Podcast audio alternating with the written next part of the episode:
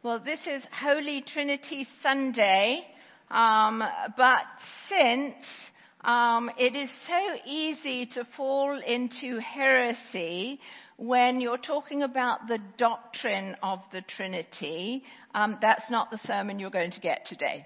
Um, we're actually going to look at the lections, but if you want to um, hear more about the Trinity, then I really encourage you to go to Father Cameron's class that started this morning at 9:30, um, because he's going to be skittering around um, and making sure that he doesn't fall into heresy. No, he's. Uh, it, it's a great class, so I really encourage you to go along to it. But we're looking at both uh, the epistle, Paul's epistle to the second epistle to the Corinthians and to the gospel. So the gospel finds uh, the disciples once again on the mountain. It's of course not the first time. They've been with Jesus on many mountain experiences uh, the Transfiguration, the Mount of Olives, uh, the Sermon on the Mount, and now, after uh, Jesus has been resurrected, right before he is ascending to the Father, he comes amongst them on the mountain. And when he does so, most, although not all, worship him. This is the wrap up of Matthew's gospel. And it's the fulfillment of what was pronounced at the beginning, and that is that Emmanuel was going to be with us. God incarnate. God coming and walking amongst his people. And so what was thought as a failed project with this Jewish carpenter turned itinerant rabbi turned failed Messiah has actually been proven to be true that this is very God who walked with us, who walked with the disciples, and they worship him in his resurrected body. Not only that, but we find that there's been another, there's been a huge reversal that has taken place. You remember at the beginning when Jesus is tempted in the desert, that the enemy of our souls, the Satan, had tempted him by saying since he was the ruler of all of the world, that he could give that authority to Jesus. But that would have been through tyranny and through power. But now Jesus says, having gone through crucifixion, death, and out the other side of death to resurrection, he says, all authority in heaven and on earth has been given to me. In other words, Satan has already received a death blow. Jesus is even now the ruler of the world, although it is not as yet as he fully intends it to be. At the end of the age, all that has already been done will come to its fulfillment, but even now, he is the ruler of the world, not in its fullness.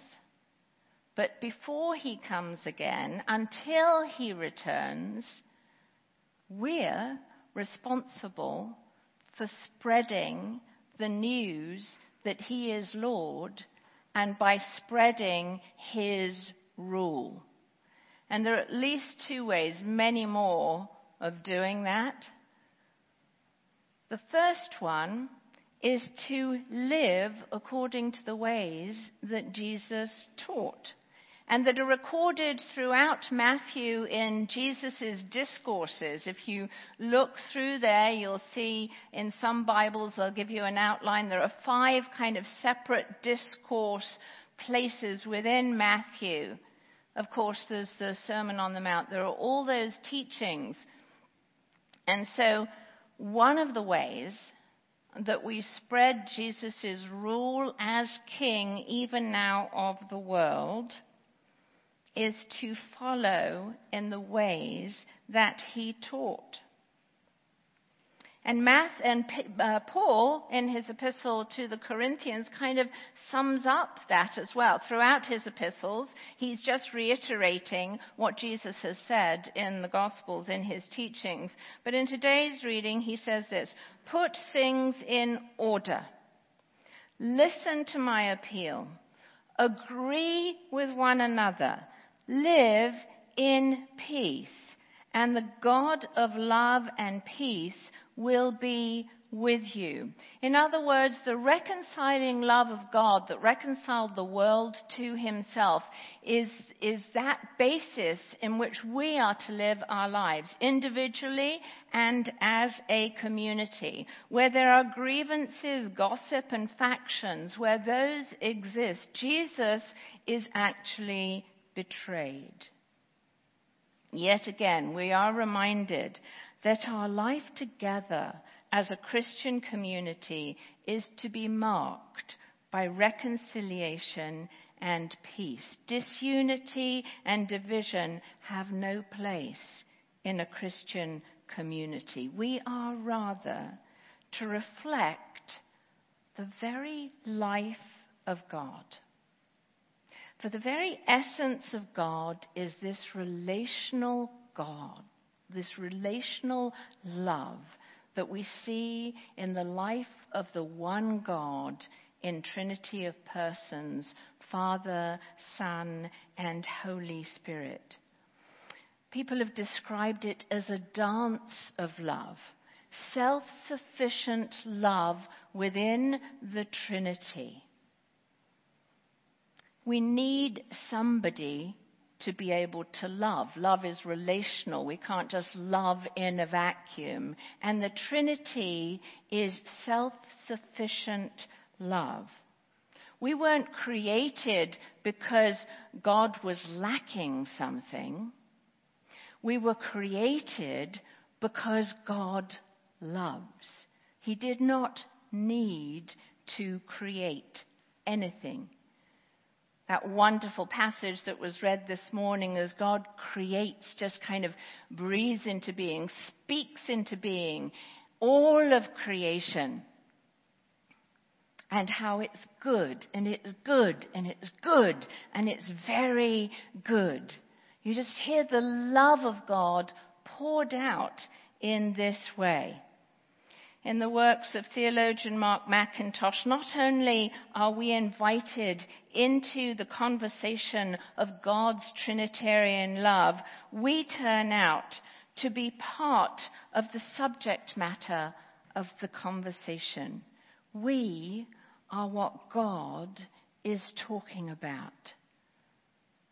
Imagine that in the Trinity. We are what God is talking about. We matter to God not because God depends on us in order to be God, but because in and through the activity of creating, redeeming, and sanctifying us, God has freely chosen a communion of love and freedom. You've maybe heard me talk of one of my favorite uh, contemplative writers, mystics um, in the church, Julian of Norwich. Uh, was writing, lived in the late 13th, early 14th centuries in uh, Norfolk in England, uh, actually where my parents retired to when they were still living. Uh, Julian, this was a time of wars. Uh, it was an uncertain time. It was a very scary time because the bubonic plague, the Black Death, was um, in some cases killed 50% of the population. And that was so in Norfolk. There was a big trade between that area, between East Anglia and the continent, wool, a lot of wool. And so the plague was just coming, and we know that it came with the rats and all of that. And so she came close to death. In fact, she was given the last rites in the church. And at that point, she has 16 visions that God sends her.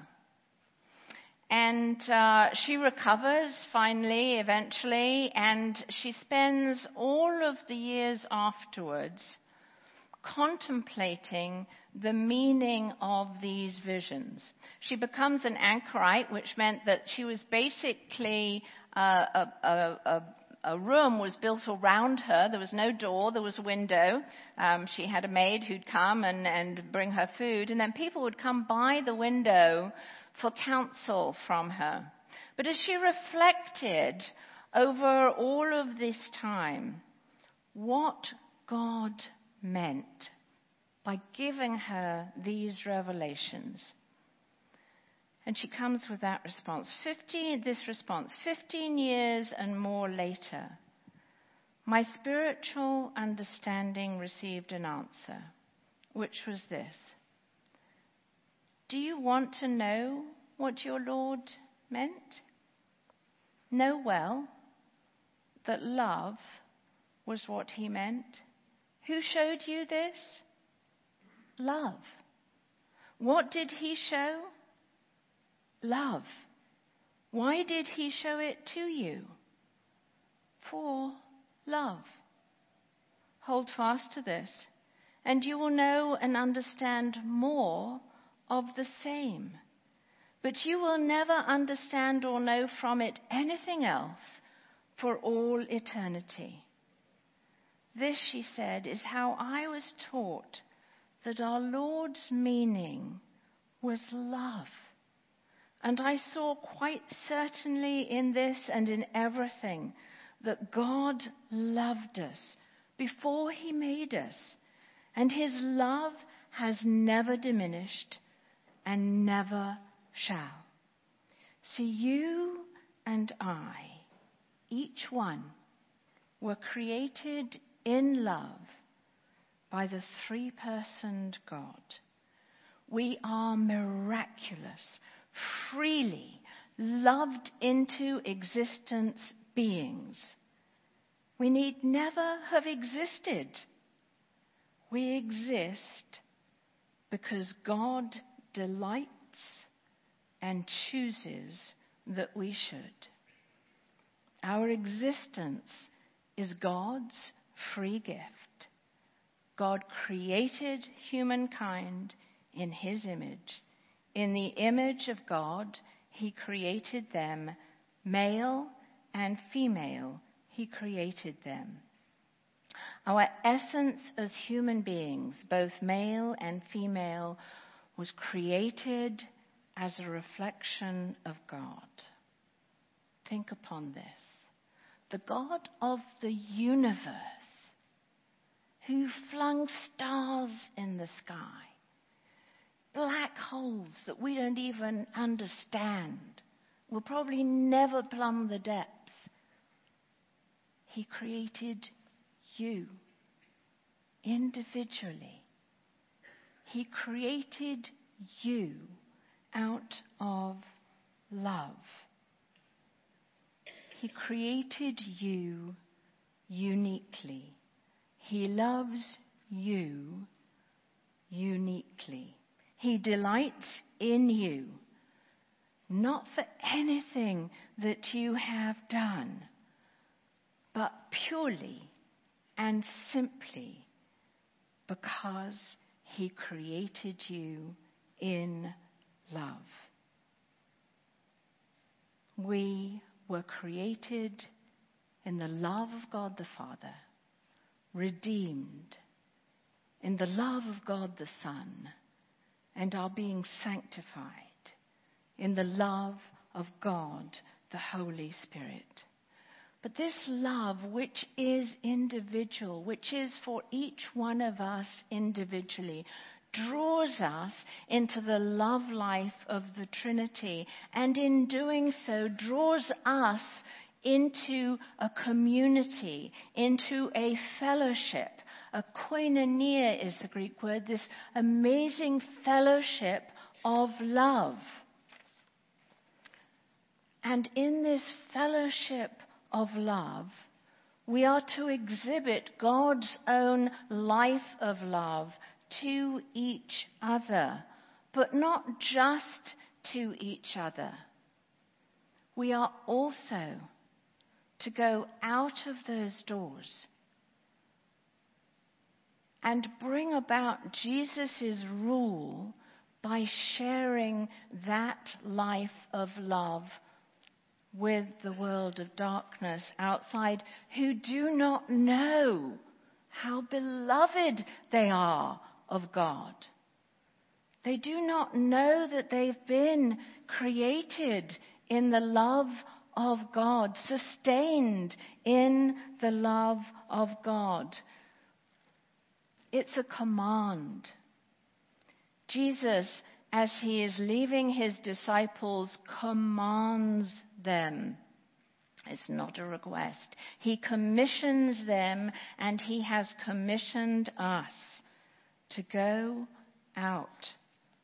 By virtue of our baptism, we have each one of us been commissioned to be evangelists. Seems like a scary word sometimes. But we have been commissioned to share the good news of Jesus, to make disciples of those who do not yet follow him as Lord and King. Firstly, he says we're to make disciples of all nations. Now that seems like a really tall order, doesn't it? When we think of all of the nations of the world, but we do it one person at a time. Just one person at a time. For as Paul says in his letter to the Romans, how can they call on him to save them unless they believe in him? And how can they believe in him if they have never heard about him?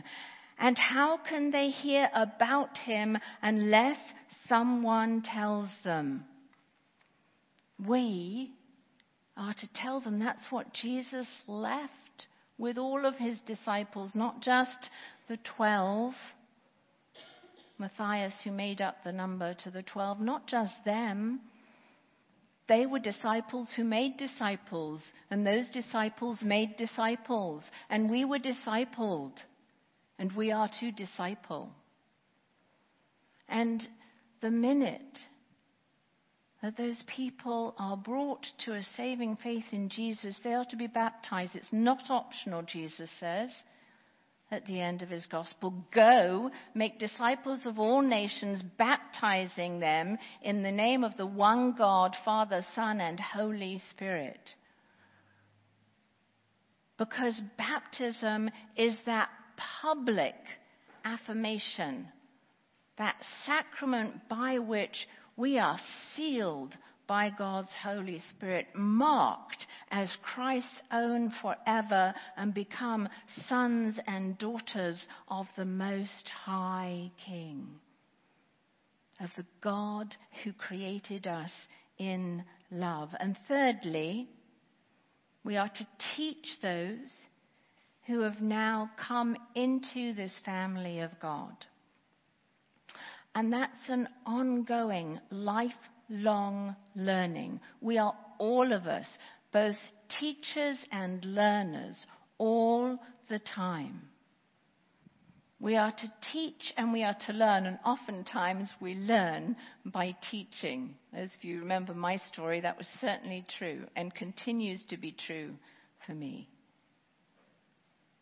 Go, make disciples of all the nations, baptizing them in the name of the Father and of the Son and of the Holy Spirit, and teach them. Teach them in the ways of life, in the life of God, the one God, the one true God, in the ways that Jesus revealed to us. But of course, we don't do any of this in our own strength.